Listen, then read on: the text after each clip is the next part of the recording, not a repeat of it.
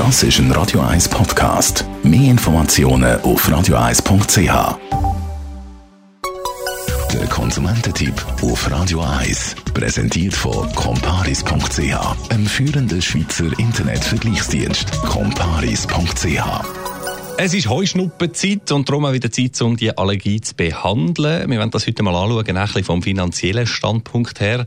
Felix Schneuli von comparis.ch. Zuerst einmal beim Heuschnuppen, da gibt es ja sehr viele, sehr verschiedene Methoden.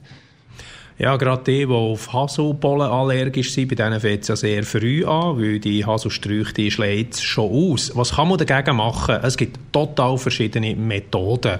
Es gibt äh, klassische Schulmedizin, das wäre systematische Desensibilisierung. Da wird zuerst mal untersucht, gegen welcher Pollen bin ich überhaupt allergisch. Und dann wird so ein bisschen systematisch äh, äh, gegen die Allergie vorgehen.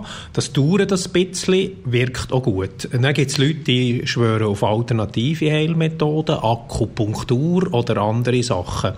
Äh, jeder soll das bekommen, was er will und wo er, auch, wo er auch das Gefühl hat, es wirke, weil ähm, das ist ganz klar.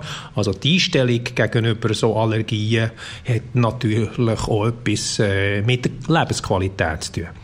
Genau, die Lebensqualität, die man haben. Die Frage ist jetzt, für welche Therapie zahlt eben die Krankenkasse und für welche nicht?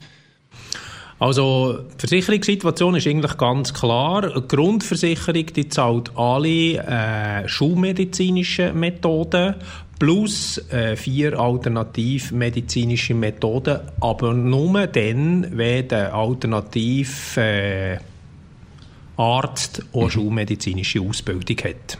Aha, und äh, wenn er die nicht hat?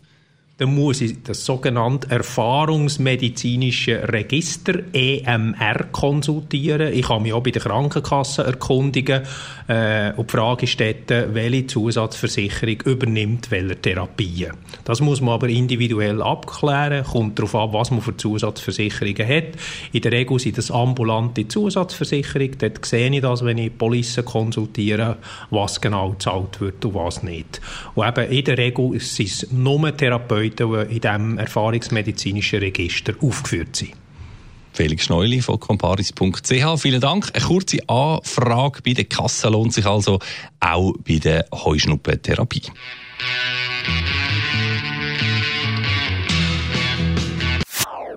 Das ist ein Radio 1 Podcast. Mehr Informationen auf radio1.ch.